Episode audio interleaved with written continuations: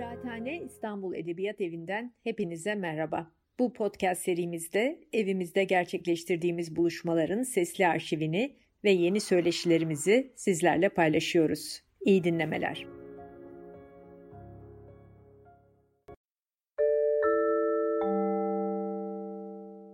Hello and welcome to another cross-border encounter at Istanbul Literature House. Uh, a book talk where we're going to have a conversation with uh, a writer from Greece, Amanda Mihalopoulou. Amanda, welcome digitally to Istanbul Literature House. Thank you for having me. It's wonderful having you. We're meeting uh, to talk about um, Amanda Mihalopoulou's uh, novel, uh, God's Wife, uh, Tanrı'nın Karısı, which appeared in Turkish very recently and um, in September 2021, translated by Özlem Akpınar Ciaccio and um, published by Alakarga Publications. It's wonderful, uh, small independent publishing house whose founder and editor uh, I know a little. He's a very wonderful crime writer. You probably haven't met him, Amanda Swat. Oh, I, I didn't know this uh, information. Swat Duman. Yeah. He's a crime writer. So he founded this um, independent publishing house. They're building a very lovely list. He's a great crime writer himself and a researcher on crime fiction. And uh, I asked him why he chose this book. And he said, because I like choosing um, provocative books, out of the ordinary books, books definitely from Greece. And finally, you know, the tipping point would be if it's a woman writer, then we go for that, he said. So it's wonderful but uh, it's a nice translation. I, I enjoyed reading. This is not an easy book to read. But having said that, I'm going to correct it immediately. It's a difficult book to read if you don't give up your conventional expectations. Once you do get rid of your conventional expectations, which is what happened to me. At first, I was confused, Amanda. This is the story of a woman who is proposed to and accepts to marry God. Not something that happens every day, obviously. And, um, but then I said, okay, nice game, let me play along with it. And once I abandoned myself to your imagination, things started getting much better. This marriage to God ends in a rather painful but interesting divorce in the end. And in between, there's a lot of questioning, soul searching. It's actually the story of a woman's life in, in, a, in a kind of um, reverse of convention. So it's in three parts. She falls in love and marries God, but this part is strangely called Inferno, hell then it's self discovery. She discovers herself and a lot of things about God and the world. And this is limbo, araf, purgatory. And then she becomes, uh, she divorces God or whatever, they separate. There's solitude and empowerment, of course, a little bit. But this is called paradise. this is very strange, Amanda. How come you ordered things this way? I didn't. She did it. I mean, the writer always follows the, the heroes, the protagonist's uh, will. And uh, for me, it was a book, this was a book uh, in a metaphysical way. It was like it was dictated to me from here. It happens, I think, a lot with uh, this kind of um, protagonists who are unconventional, as you said. You have to follow to follow them, and despite what you would do or what a, a normal person would do. And this procedure that uh, we all call the suspension of disbelief, that we go into the work of art uh, by letting go of ourselves and our beliefs and see what happened, uh, is the same that made me follow her through the book. So I imagine it all started with these kind of questions what if these very basic questions what if god existed and what if god had a wife also. And uh, then i started imagining a girl who wouldn't know anything and uh, who would have this strange proposal uh, from an angel to, to become the wife of god and then from god himself. And that she would agree to this proposal. And what would happen afterwards. And what happens afterwards is quite dramatic. Yeah. This is um, a, a kind of narrative where there are quite fantastic passages, also a lot of philosophy and theology. But to begin with, I thought this was about writing and narrative in the sense that she says right at the beginning uh, that um, having lived with God who has created everything from nothing, now for the first time, I'm creating something myself. And then she says, I'm creating you. And the you here that she's addressing, I immediately thought, ah, it's the reader because she's writing something, creating a narrative. So she's also creating the potential reader. She's creating me. So is, is, is that a okay way of reading it? That's how I thought it. Of it course, meant. of course. I hope everybody can see that, that I'm talking about the reader who is reading the book. Yes, and this urge to create um, and not create in the you know the way we, we, we are used to believe that the woman creates so the children which is wonderful but another kind of creation creation like a godlike creation that art is to create from nothing as god created the world uh, an artist a woman artist who is creating from nothing her own interpretation of the world and her place in it Okay. Now, before we get into the really meat of the novel, which is actually a long conversation with God, that's how I read it.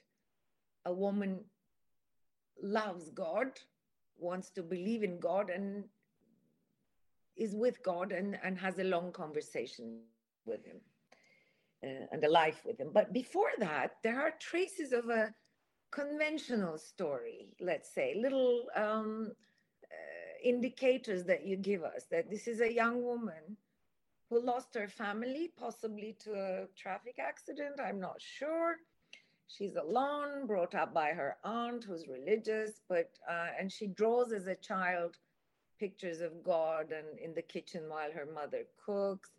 Um, and she plays strange games with her brother the brother ties her to a tree one day. Maybe there it's it's like she's being sacrificed on top of a hill. There are all these sort of little religious motives, but motifs. But finally, there's deluge and and and um, there's rain and uh, an angel comes and saves her and takes her to God. But she's also shut up in a room and there are cuts in her wrists. I was wondering if this is the story of a girl who was put in a maybe a hospital, an asylum, because she was not feeling great, and maybe she wanted to kill herself because she was alone.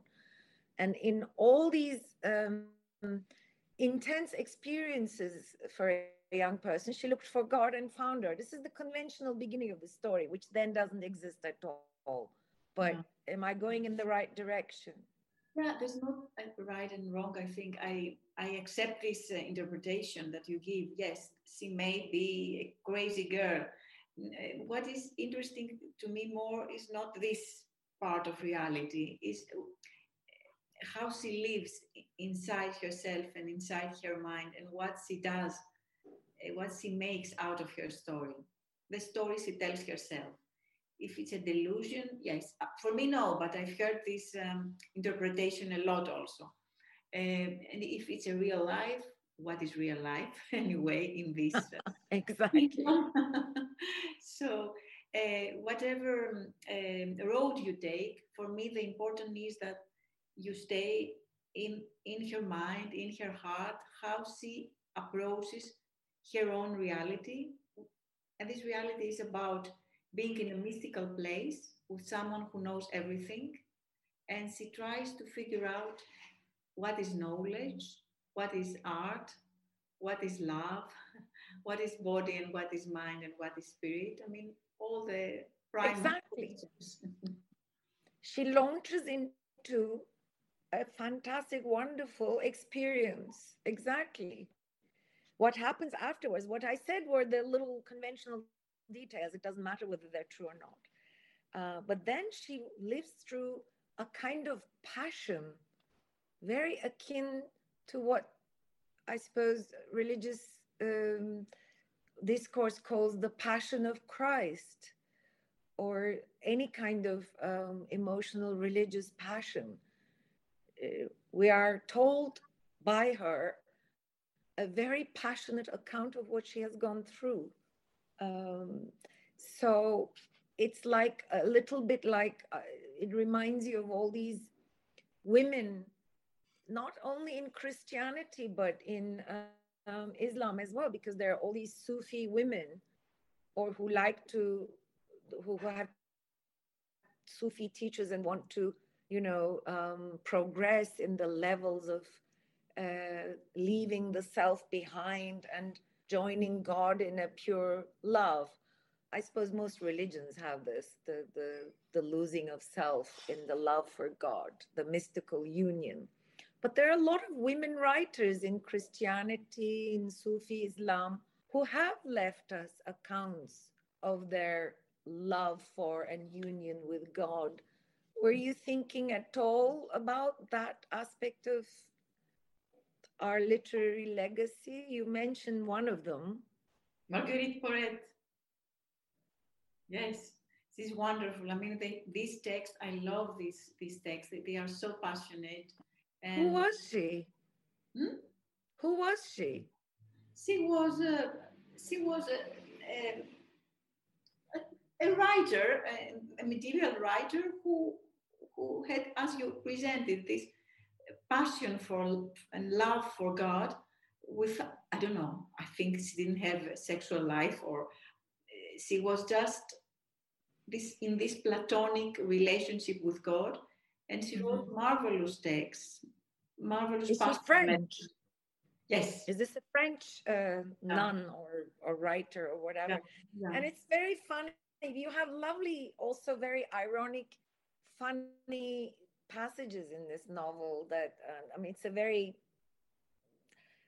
the experiences are difficult, but at, at some point, you know, you you you have these comic reliefs, as it were, or humorous passages where one really smiles or laughs, and um, so in one of them, when God asks her to marry her, and she says, "Do you mean like a nun?" I thought that was really nice because that was the only way she could imagine it. That, but she's not a nun, is she? She's not someone who readily gives up herself. She struggles at first. Yes, very much, very much. And uh, um, I think she really wants also the union of the bodies as she discovers her own body. And this is why she goes to the um, she goes and meet the wild animals in the forest, which is like an initiation in sexual life for her, as God told her from the beginning, and he sees that there is no body for him. So he just appears as a body um, for her sometimes because he understands he understands her need for a, a body, but uh, this is uh, purely for her. It's not his nature.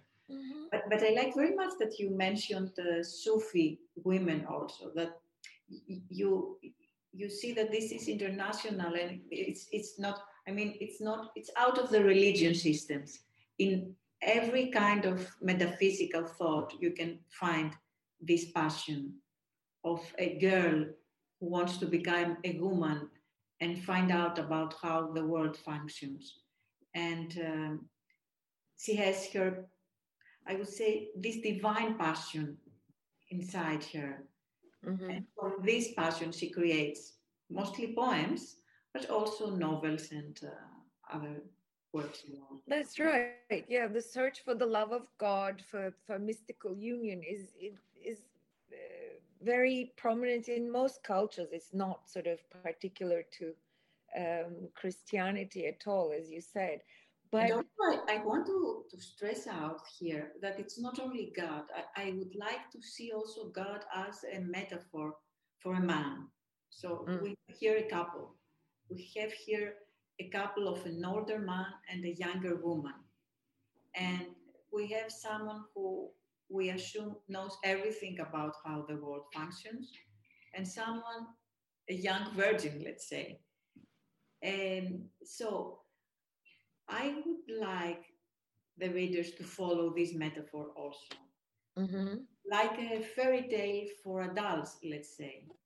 Um, how a couple evo- evolves in time and uh, what it means to live with someone for many years and what is marital life and uh, what happens when you're bored um, are there soulmates i mean all these questions that we have in everyday life i would like to find their repercussion and their reflection in the novel. For me, at least, it was like that when I wrote it. And I hope that the readers also think about the Uh, couple life when they read the book. That's right. And because there is, well, there is initially, it's an unequal relationship. Like a lot of marriages are, right? and especially since we live in a patriarchal culture in the world, mostly when young women get married, it takes them a long time to feel equal to their husbands. I mean, there are exceptions, of course, if it's a professional, educated, etc. woman, but still in patriarchal culture, it's not a very easy thing to do. Um, and she starts out very unequal and she ends up equal with God. Uh, we'll come to that in a while. I found that very moving. Um, but before that, it's just this um, humor that um, really also uh, very was very attractive to me.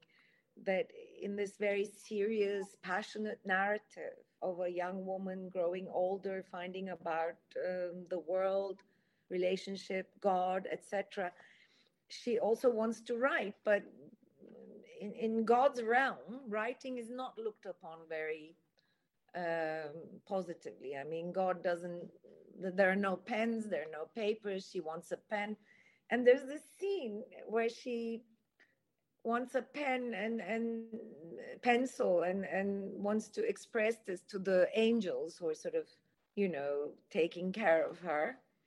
And she joins her thumb, her index finger, and her middle finger and makes a sign. And they think there that she's making the sign of the Trinity or um, crossing herself or something. And she says, No, no, no, no, I mean a pencil. I thought that was a really lovely scene, but pencils are not used in God's realm. So she starts writing secretly. I thought that was a wonderful motif. Yeah, I, I mean, everybody needs a secret. I, I'm very fond of secrets in life. I mean, you have your own garden that you cultivate. It's something, it, it, it may not be much, but it's something personal. And uh, uh, because everything is so public now, with social media, with everything, to have something private, uh, I think it's it's really nice. And and for her, she starts writing secretly. Mm. She starts writing secretly because God doesn't love the writing at all. He likes her as a narrator. This is why he asks her all the time to, to um, narrate um, um, funny stories to him. Or exactly, he likes listening to her. Mm. He likes her language, and, and, he likes humor also. He doesn't have like Shehrazad isn't it? In the Thousand and One Nights. Yeah. it's a bit like Shehrazad. She has to tell him stories, but she's not a obedient, simple girl. She asks questions. She wants to know why everything is the way it is. And it's lovely because then they start talking about philosophy and existence and the meaning of life. And God says to her, there, there are these lovely lines you wrote. You know, says, he says, There's no mystery, there's no explanation but she wants an explanation. So they start discussing, and God likes reading philosophy, cosmology. He, he loves history of art, but he doesn't like fiction. He doesn't like children's stories. he doesn't like poetry. I thought that was interesting. Why? Because uh, all this remind him of the creation of the of uh, of the fiction of the creation because creation was fiction in God's mind. And uh, when we get in this part of the book, when he explains to her and she explains to us what creation was about, which is a cosmology which is very, very anarchistic, I, I would say. Uh, that was the part of the book I enjoyed the most, how the world was created. And for me, the idea is that this reminds the way a writer writes a novel that you mm-hmm. accumulate mm-hmm. ideas uh, dialogues and then you have to edit everything you have to rewrite you have to find a way that all these function so it's like a big metaphor the, the creation of the world for the creation of the novel uh, and because he's um, he's deeply traumatized by the world he created mm-hmm. god doesn't want to be reminded of uh, the procedure of creation. This is why he can relate to everything which is scientific or has to do with the mind, but not not um, inspiration. That's that's an interesting difference between them throughout the story, and then it starts changing. And um, what I thought was particularly interesting is that you you make you made me as a reader feel great compassion for the loneliness of God. I'm glad for this, yes, because I mean, it's the loneliness of the creator. Uh, and it's the moment when you feel very much alone and you start to create from nothing. I mean, all creative people know that. Uh, whether they write novels or they they make videos and uh, photos and works of art or cinema or theater or um, everything that has a creation on its core uh, mm-hmm. demands this kind of, uh, of um, monk-like uh, solitude. Exactly, and she creates a little room for herself. So she has a room of her own in this godly existence, yeah, in God's palace or house. It's a mm. it's like a nun's cell. It's a little room where she writes secretly. I yes, like that. This is the reminder of Virginia Woolf's a room on one's own. Exactly. That, that a woman needs a room. So she has this small room to start and create something to keep her secret. Because that's right. The secret needs a space, even a small space, to be created. But of course, God knows everything. So he knows actually that she's writing. But the thing about this is um, uh, the when they start um, discussing about the meaning of life and he says well there's no meaning life is just itself you know there's no mystery no explanation and she's really forcing him to explain to her why the world exists and why it is the way it is, and starts getting depressed. So God suggests, or they go together on a journey into the again the human world. Um, so in the towards the well a little past the middle of the book, after they spent about ten or more years together, God as the husband and the girl as the wife, and she's maturing slightly, going through all these passions first the sexual, then the emotional, then the mental, etc., and learning things. Uh, he takes her back to the real world and seeing the world he created has a strange effect on God because he starts doing very interesting things. Um, they play chess, they ride a motorcycle. God has vertigo. He doesn't like high places. I thought that was really nice, a nice humorous touch. And um, he he does Tai Chi, and uh, and suddenly he finds himself in a book international great big bookstore, and God starts reading fiction. That's an interesting turning point in the book. He discovers Don Quixote. And then the two of them start in their hotel room or their apartment just reading, doing nothing else. I thought that was really beautiful. Um, I, I, I, think this is addiction. It, it could have been, uh, you know, uh, social media, like a couple who are on their mobile all the time. they read books. It's a common addiction.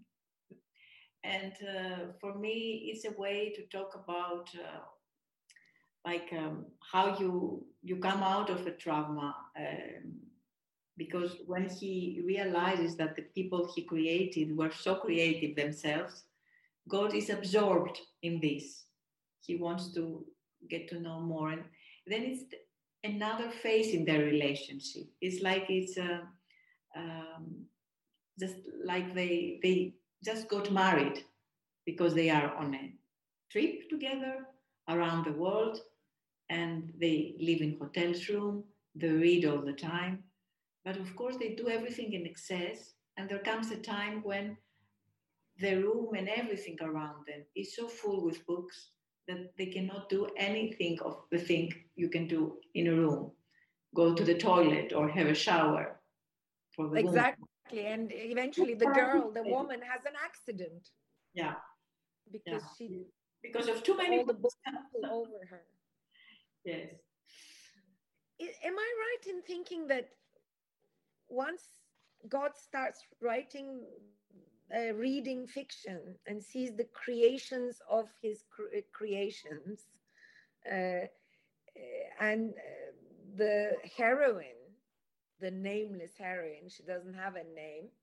Um, is so interested in uh, narrative and fiction and writing. She's writing herself all of this to us, the reader. Suddenly, or gradually, actually, the relationship between them starts becoming more equal. Am I right? Mm, I, I don't know. My point of view is a bit different. I think she's just demanding to be his equal, but he is not giving her that. So the way for her to ask for equality is to leave him, to go out of the room and disappear for three days and three nights. Also, it's like a fairy tale again. But then she comes back. And when she comes back, this is the moment in the book where he decides to tell her how the world is created. Mm-hmm. And after that, because he gives her something that hasn't given to anyone else. You, mm. you may call it equality, yes, for that special moment. Then she demands to, to continue like that and to write her book and to do something with the, her book. And this is the crucial moment where he says, it's either the book or me. You have to decide. And exactly. She, she decides that the book is more important to her. That's a very interesting negotiation, isn't it? Very difficult. Because un, uh, a very difficult negotiation. Unlike the medieval mystics, she doesn't go for the union with God because she likes the independence and freedom of her own creativity too much. And God has already said to her that the most precious thing about human life is freedom the exactly. freedom to choose. No. And am I right in thinking that at that point he starts letting her go? Yes, of course. So the, this and is the beginning of the divorce. Yes. uh, he, he between God and his wife. Hmm? It's a punishment, right? it's his punishment to her because the idea is okay, you want to have the book, then go and live into the book. And this is when the book becomes a matrix and the vertigo starts for her because she's trapped and prisoned into the book. And this is when we realize by the end of the book that what we have read is the like something that starts and finishes and starts again and again because it's her prison. The book is God's wife prison. Yeah, it's circular. Yes. Someone says at some point that you know the the the basic principle or meaning of human life is I, I revise, therefore I am. I redo, I recreate, I decreate, then recreate. I mean, there's something circular, but also a kind of freedom about human life, a, a kind of maybe negative freedom. I don't know. What do you think? Yeah. I think and this for me that was the important thing i don't know if i managed to do it i wanted to, to create a book that would be a vortex like really would create uh, this kind of vertigo that when you arrive at the end of it you understand you you read the last phrase which is also the beginning of the book. the beginning exactly yeah. exactly you have made that I, I was going to come to that but before that can we please, um, this was purgatory when God and his wife, our heroine, go through the world experiencing fiction and discussing books. And then he gives her this gift. Uh, but then she imagines how he created the world. She has this outlook now. She can write it from a more, let's say, um, authoritative or free or imaginative way. And this is the beginning of the section, uh, the third section, Paradise, where she's actually writing about how God created the world, her version of it. And the, the first two paragraphs, can you read them to us? And then I'll read it in Turkish. Sure. Please. A darkness as deep as God's inertia, Statically, he cogitated without images, without words. All he knew was darkness and solitude. He wanted nothing more, for he did not know how to want. It all began when a yellow flare tore through the benighted chaos. What was it? Where did it come from? We will never know how that beginning came to be.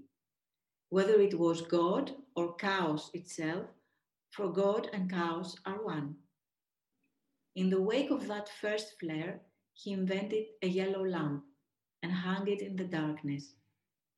Now that he could see, he invented dramatic bursts, volcanic eruptions, lightning bolts, meteorites blazed through the night. Hankering for a longer lasting light, he made the sun. If he'd known how to weep, he would have shed tears of joy for its fiery brilliance. But all that darkness had turned him inward. He created clouds to externalize his brooding. That's wonderful. I'm just going to read a, a, a, slightly shorter bit of it in Turkish. I'm looking forward to this. Really, it's the first time I will listen to this in Turkish. Okay. so this is how it goes. Tanrı'nın hareketsizliği kadar derin bir karanlık. Görüntüler ya da kelimeler olmadan düşünüyordu. Tek bildiği karanlık ve yalnızlıktı. Başka bir şey istemiyordu. Nasıl isteyeceğini bilmiyordu. Her şey sarı bir parlamanın karanlık kaosu delip geçmesiyle başladı. Bu da neydi? Nereden geldi? Bu başlangıcın nasıl olduğunu, Tanrı'nın mı yoksa kaosun mu her şeyi başlattığını asla bilemeyeceğiz. Çünkü Tanrı ve kaos aynı şeydir. Önce ışığı ortaya çıkardı, sonra sarı bir lamba icat edip onu karanlığa astı. Artık görebildiğine göre birçok trajik patlama yaratabilirdi. Volkanik patlamalar, şimşekler, gece boyunca parlayan gök taşları, Daha uzun ömürlü bir ışık için can atarak güneşi yarattı. Eğer nasıl ağlayacağını bilseydi bu ateşli parlaklığı görünce kendisiyle gurur duyup ağlamaya başlardı. Bütün bu karanlık onun içine kapanmasına neden olmuştu. Düşüncelerini dışa vurmak için bulutları yarattı. It's wonderful. This whole passage of where you um, write about her version of how he created the world and you know he creates butterflies and animals and tortoises and you know you just sort of it looks like it feels like you wrote this as if you had a revelation from God as you were writing or something like that. I mean, writing does happen like that sometimes, doesn't it? It was like for me, the, I remember still the most magnificent uh, moment of uh, writing this book because um, it was pure imagination. I didn't need anything to prove me wrong or right. So I, it, I just wrote again as a child writes, and this childlike uh, fantasy.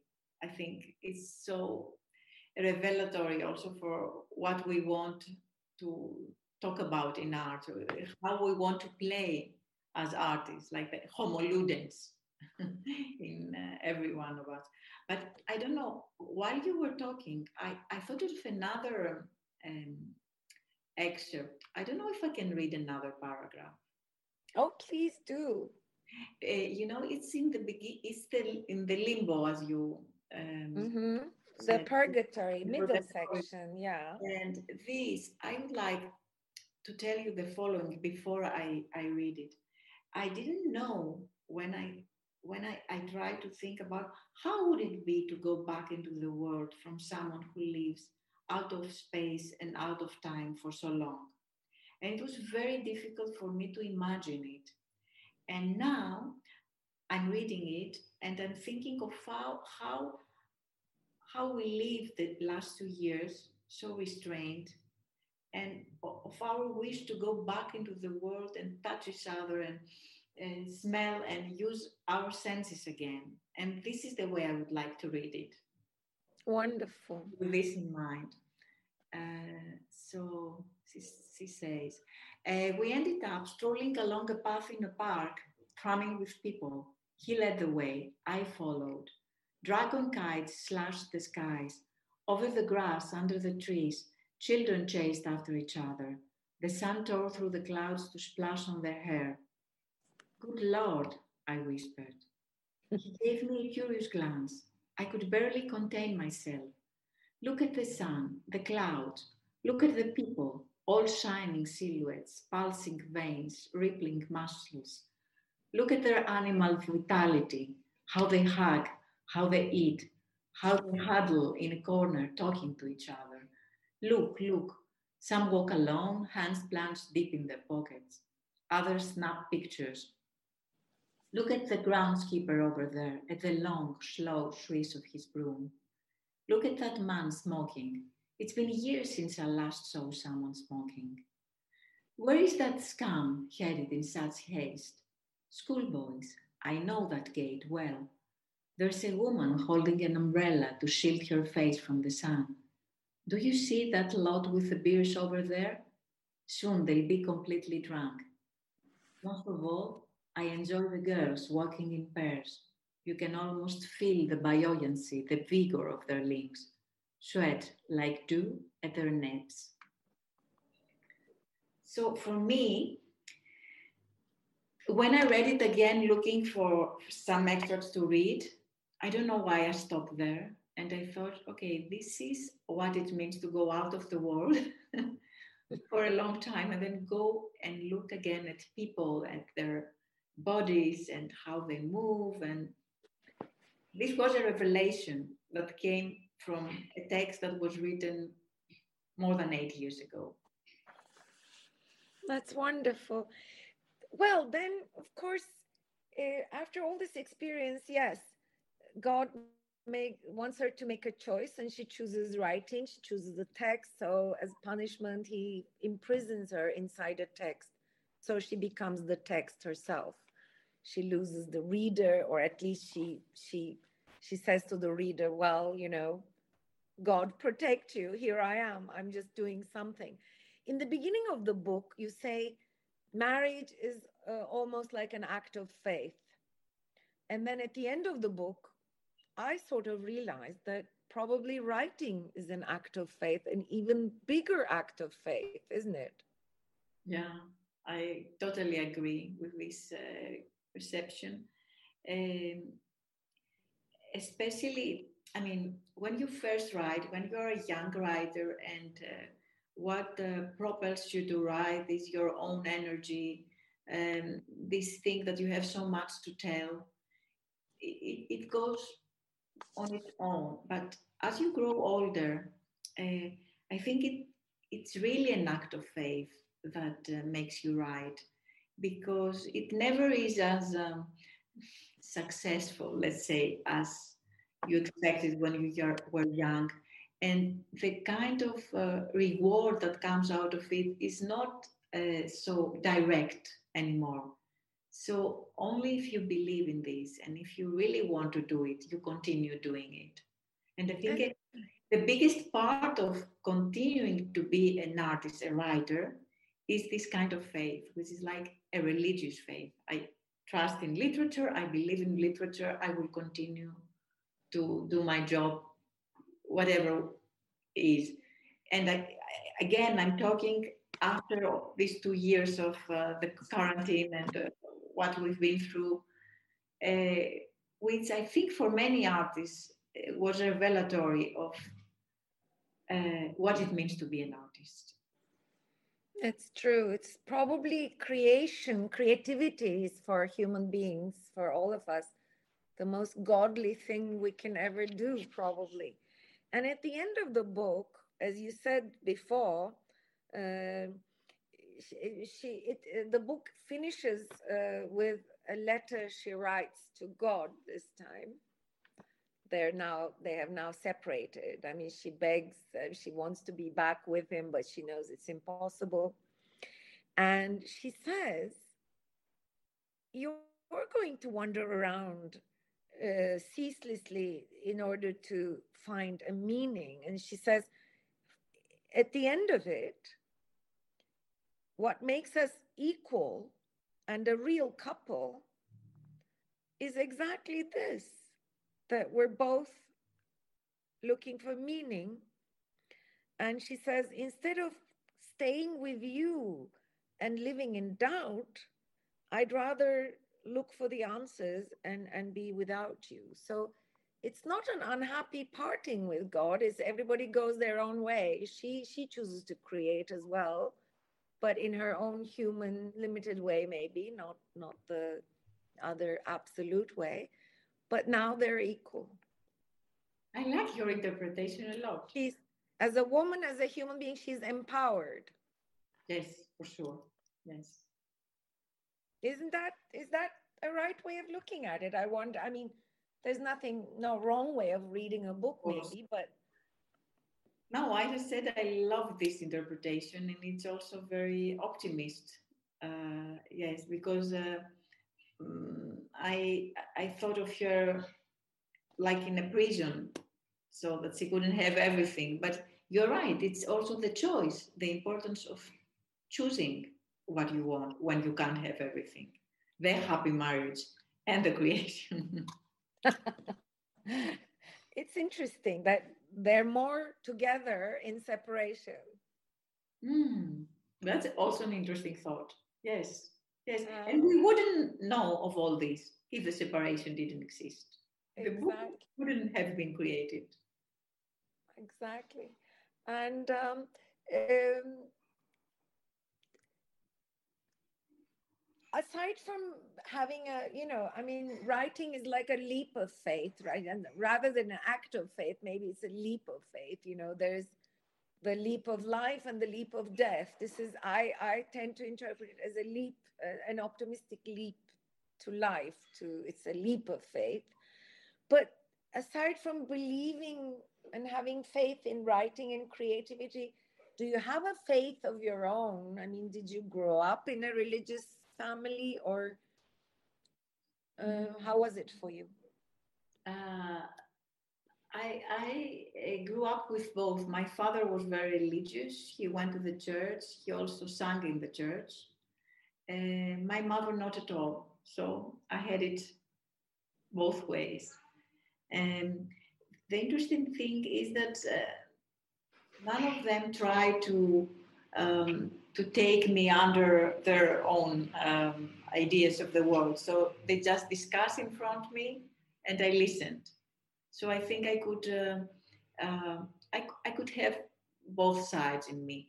And I I wasn't Christian in a narrow way of thinking. I didn't go to the church, and, but uh, I have a very metaphysical thought. I, I believe there is something uh, which is uh, bigger than us, a creative force. Um, I, I, don't have a name for it, but I, I, I've seen it in my life also. Um, it's a revelation, I mean. And uh, you can call it energy, you can call it God or whatever, give the God a name, but I think it's the same, uh, basically mm-hmm. the same thing, yes. I agree with you actually. I, I have something like that too, my almost my own faith in, in the energy of the universe, in the connection of everything. But I'm going to do something strange now, a bit like your book, because oh, your book ends almost where it begins, but of course in a completely different dimension. So it's a spiral, circular book. That's a, that's a wonderful aspect of the novel. Um, and I'm going to do something similar, equally strange.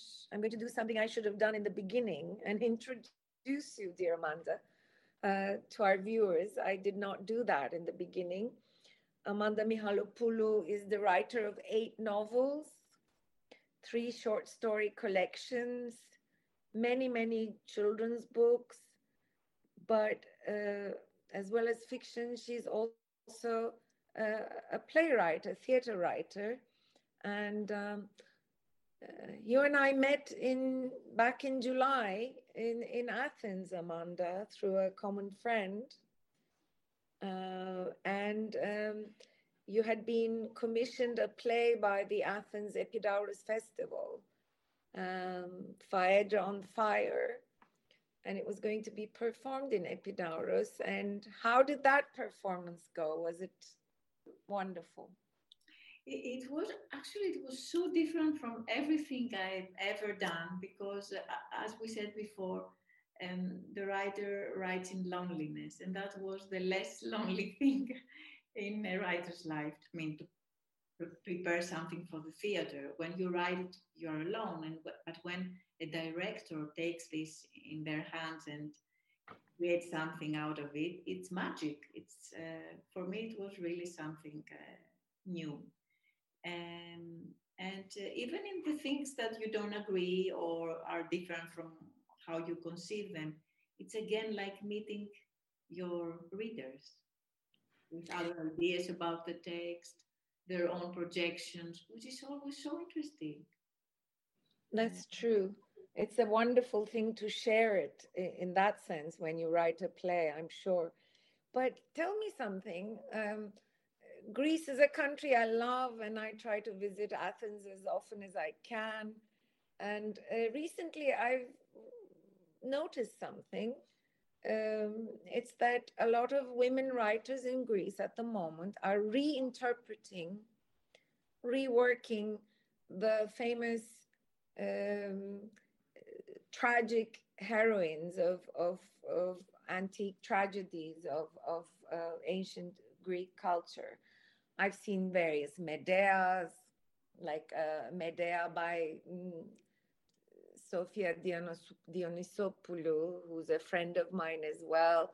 I remember how the German writer Christa Wolf reworked Medea, whereas we were always taught that Medea is a woman who, because of being betrayed by Jason, her husband, goes as far as killing her own children. Whereas Christa Wolf writes another version where she's not a child murderer. The story is completely different. So it's like many women writers all over the world, but also mostly Greek women writers, seem to be rewriting the tragedies from a more female point of view or am i right in thinking this? Is there such a trend? I hope so. I, have seen it too and i really believe that the only way for the ancient theater to stay alive and kicking is to to to find uh, its uh, new repercussions and uh, uh new ways of uh, putting it in contact with the reality and I think these um, figures, like Medea, you said, there was also a Medea by Alexandra Katsaroux. This That's right. Uh, which was also very feminist approach. Uh, so doing this, uh, I think it's a, a real rejuvenation of uh, of these um, hero, heroines, uh, because let's not forget that uh, they were written by men. Mm, so and, and we have this male gaze in literature since the beginning of uh, literature. Um, sometimes I'm thinking, how would Madame Bovary present herself if, if it wasn't Flaubert, but it wasn't a woman writing the story? Uh, I don't mean that it's not good, it's a wonderful novel, but we need urgently the female gaze on mm-hmm. this because a female gaze will change also our uh, gaze at ourselves.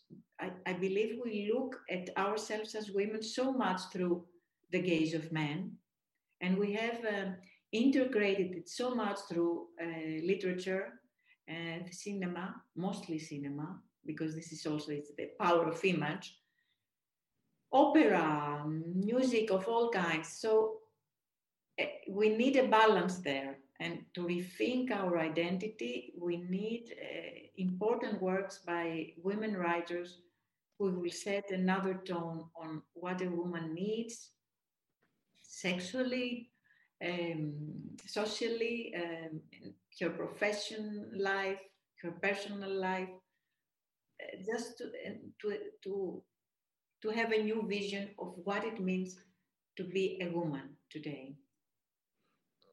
That's right, exactly. And um, talking of film, I think God's Wife would make an excellent movie, don't you think? I would love to to see someone who who would be interested in this, especially. Have you had Have you had any propositions? Mm, no, no. Okay. Mm. But what was the reaction to the book in Greece? I mean, were there sort of very serious theologian male theologians who said, Hmm, what have you done, naughty woman? No. What was the no. reaction? But I think uh, this this kind of men wouldn't read my books. Uh, so this is why they didn't have any reactions. But you never know if someone pointed to them, look at this book. This is written by a woman. It's a catastrophe for uh, sanity. then there would be problems. But it was really low and uh, more literary. So I didn't have this. okay. so the Orthodox Church wasn't shaken by this book, or isn't yet. It's still oh, going yes, to Yes, as we say, they don't know it yet. Who knows? and I'm sure for every writer, um, being translated gives uh, their book a, a new life. Uh, what did it feel like being translated into Turkish?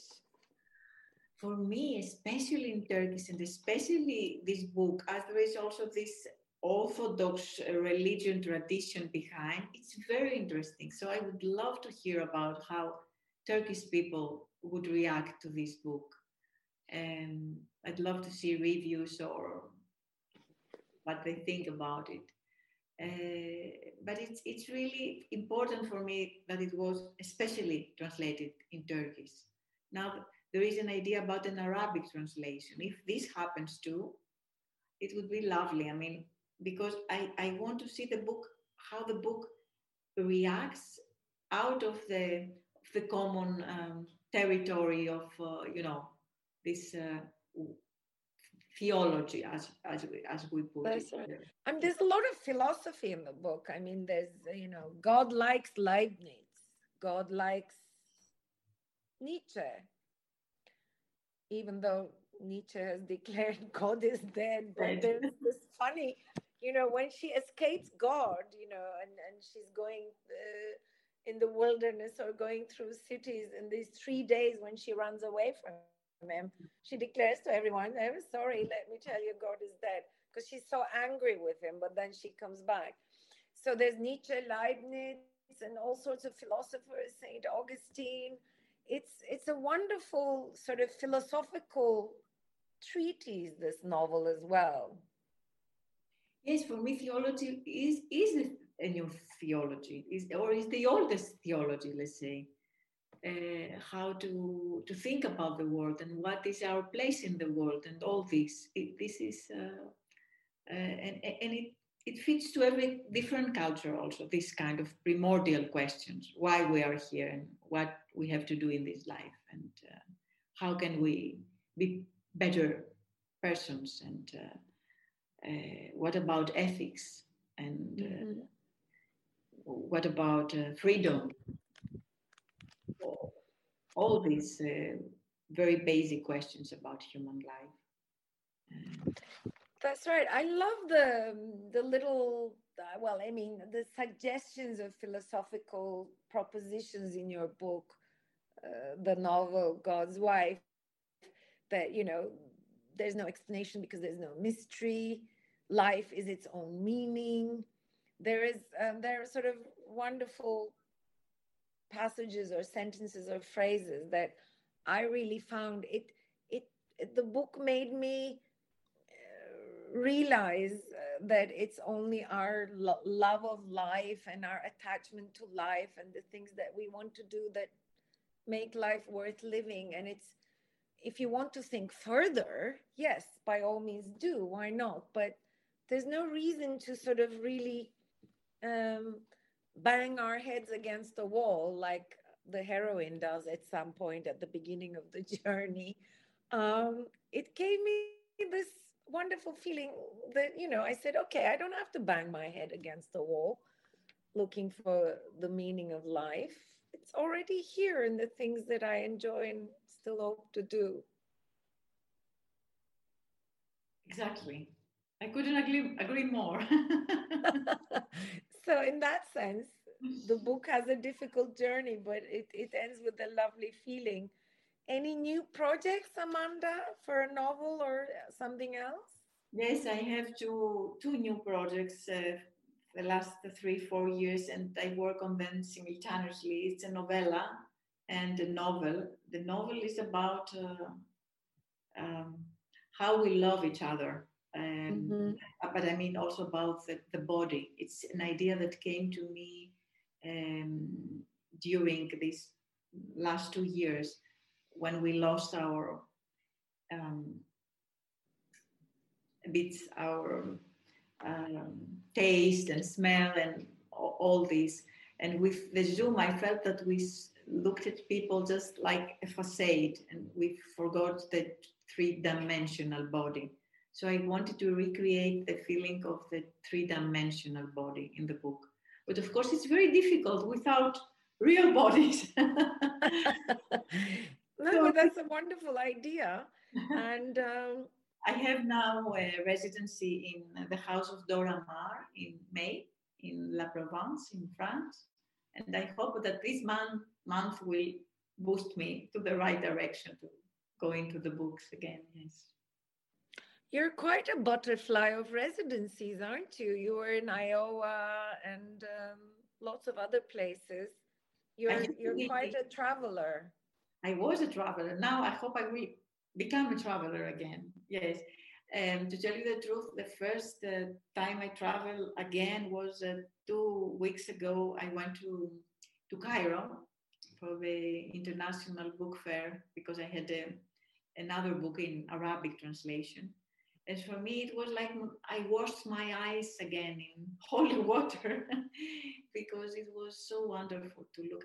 I had the same look that the protagonist had in the excerpt I read to you, how you look at people again. And, uh, and because in Egypt, they are not so much afraid of uh, Corona and uh, they don't wear masks, and it, you tend to forget of what happened. It was it was a great experience. That must have been wonderful. Yes, sounds great. It sounds like a dream, actually. Yeah. I wouldn't dare to go to Cairo Book Fair at the moment. Bravo. um, and but again, I forgot to say that you studied French literature and language in Athens University and you teach creative writing. How is that going? This is going actually very well. This is the only thing that went very well the last two years because people have a tremendous urge to, to write, to express themselves, uh, to do something with this, uh, the time that stops. So I had to teach a lot, really a lot, many courses. Uh, and many desperate people who became less desperate by writing and by understanding how writing works. Um, I also changed as a teacher a lot these last two years. That's what I was going to ask. Does does teaching affect your writing at all? It it now reminds me of Rachel Cusk's uh, the first book of Rachel Cusk's trilogy, uh, where she teaches um, Athens, yes. a writing class in Athens. Yes, yes. We were with, with Rachel, we were together this summer but because she came for some days. There was this, uh, this uh, very uh, interesting idea in the book that the autofiction part of the book, how she creates from real writers. And I told her because there was a part of me in the first in the first part of her novel. Rachel, is it me? I said, I don't remember. oh, it might have been you, one of the. Yes, yes, because there are some parts of in, this in outline. Yeah, the first novel of her trilogy. She lives in Athens, I think. Does she? Uh, Rachel lives in Paris now. Ah, okay. But um, how does teaching affect your? I mean, teaching creative writing. How does it affect your own writing? Um, I think um, I get stuck a lot. what do you mean? When you when you ask uh, your students to do certain things and you say that there is a way to do this and that, then you tend to ask the same things from yourself, like you become the teacher of yourself. and uh, I, I feel it, it was much more difficult to write. And I, I had these voices in my head all the time But of course, you have as a writer. This is not right. Cut this. Explain this better. Or, but now it was too much. It was too much, and it came, I think, from my um, uh, teaching. It's like I, I try to teach myself how to. Oh, I see. Self editing too much. So you need to have a break from teaching to write as beautifully as beautifully and freely as you wrote some of the passages in this very brave and as your Turkish publisher Suat Duman says, very provocative book. Thank you for joining us, and I hope that soon next year, sometime or towards the end of this year, we may be able to uh, have you as our guest, really physically, three dimensionally, in Istanbul Literature House it will be wonderful. You know how I love Istanbul, and uh, it's been years, years that I haven't been there. So cross fingers. yes, Makari, inshallah. Thank you very much, Amanda Michalopoulou. Thank you, Nurife. Thank you for this wonderful discussion. It was a real pleasure. And thank you to all our viewers since this was a pre-recorded conversation, unfortunately, you won't be able to ask questions to Amanda, but the conversation will continue, I'm sure.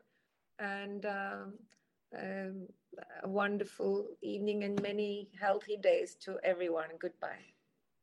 Goodbye.